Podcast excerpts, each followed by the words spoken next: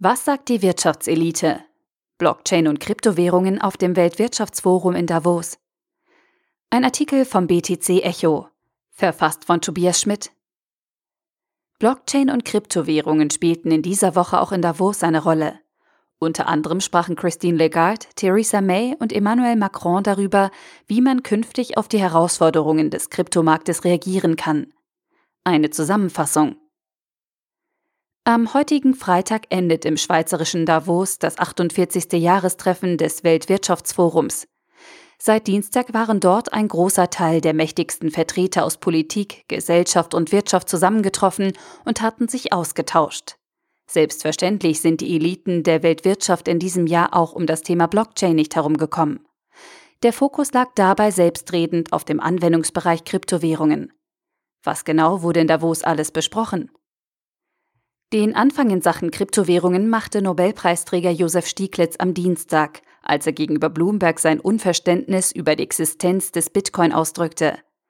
Mit dem US-Dollar hätten wir bereits ein gutes globales Tauschmedium, so seine Argumentation. Wieso bräuchte man also den Bitcoin? Die einzige denkbare Erklärung, die Stieglitz einfalle, sei der Wunsch nach Geheimhaltung. Wenn man diesen Use Case aus dem Bitcoin herausregulieren würde, beraube man ihm seine Existenz. Die Tatsache, dass der Bitcoin ursprünglich als Gegenentwurf zum zentral gelenkten Bretton Woods Finanzsystem mit dem Dollar als internationalen Leitwährung entworfen wurde, ignoriert Stieglitz dabei geflissentlich. Auch IWF-Chefin Christine Lagarde meldete sich zum Thema zu Wort. In einem Panel darauf angesprochen beteuerte sie, dass sich der IWF bereits intensiv mit den Chancen und Herausforderungen von Kryptowährungen beschäftige. Illegale Geschäfte, die mit der Hilfe von Kryptowährungen getätigt werden, seien nicht zu akzeptieren. Jedoch müsse man im Auge behalten, welche Innovationen die neue Technologie mit sich bringe. Der amerikanische Finanzminister Steven Mnuchin, Teilnehmer desselben Panels, gab zu Protokoll, dass seine oberste Priorität sei, dafür zu sorgen, dass Kryptowährungen nicht für illegale Aktivitäten wie Schwarzmarkthandel oder Geldwäsche gebraucht werden. Dazu regt er einen gemeinsamen Ansatz zur Regulierung an zumindest auf dem Level der G20-Staaten. In eine ähnliche Richtung geht auch die britische Premierministerin Theresa May, die herausstellt, dass man beobachten müsse, wofür diese Währungen benutzt werden.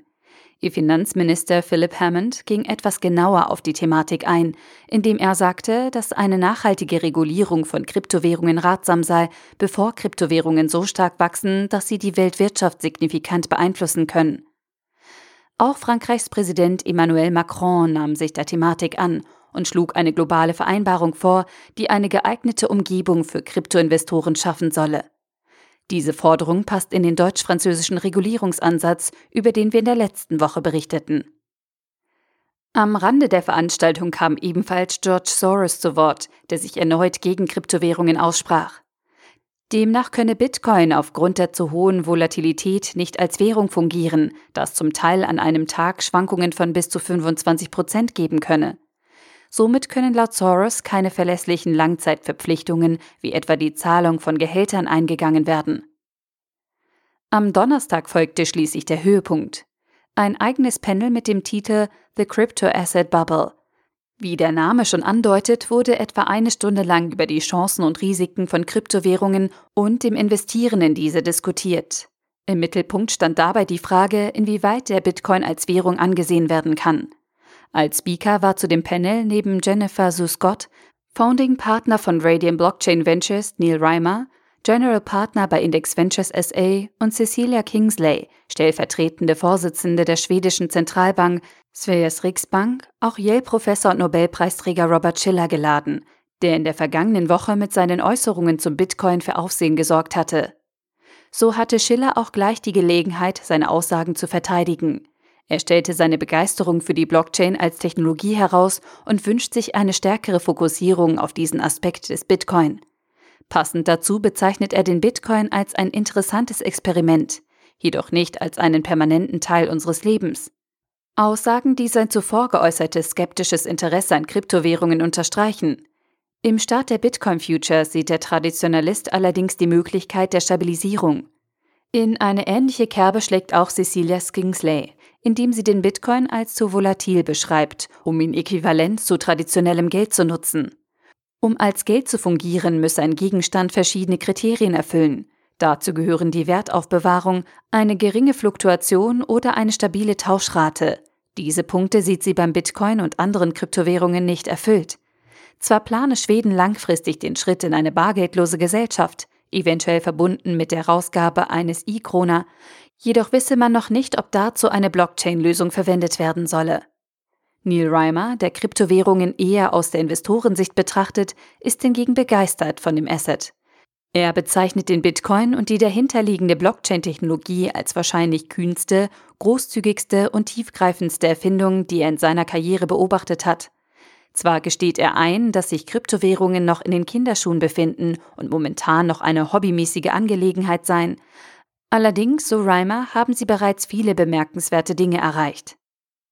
Blockchain-Expertin Jennifer Sue Scott betrachtet die Diskussion aus der größeren Perspektive und blendet kurzfristige Kursschwankungen aus. Stattdessen geht sie in die tiefe Analyse und stellt heraus, dass im traditionellen Finanzsystem einige Dinge schieflaufen. So stehen die Abläufe in der internationalen Finanzwirtschaft im Ungleichgewicht zu den nahtlosen technologischen Möglichkeiten. Sie sieht die Möglichkeit, dass speziell die Blockchain als Technologie hinter den Kryptowährungen das Potenzial mit sich bringt, das System als disruptive Kraft komplett zu verändern. Das Thema ist also in der Mitte der Weltwirtschaft angekommen und findet von vielen Seiten bei der wichtigsten globalen Konferenz des Jahres Beachtung. Die kontroversen und teilweise zu eng gedachten Aussagen zeigen jedoch, dass wir von einem tieferen Verständnis noch weit entfernt sind. Der Artikel wurde gesprochen von Priya, Vorleserin bei Narando.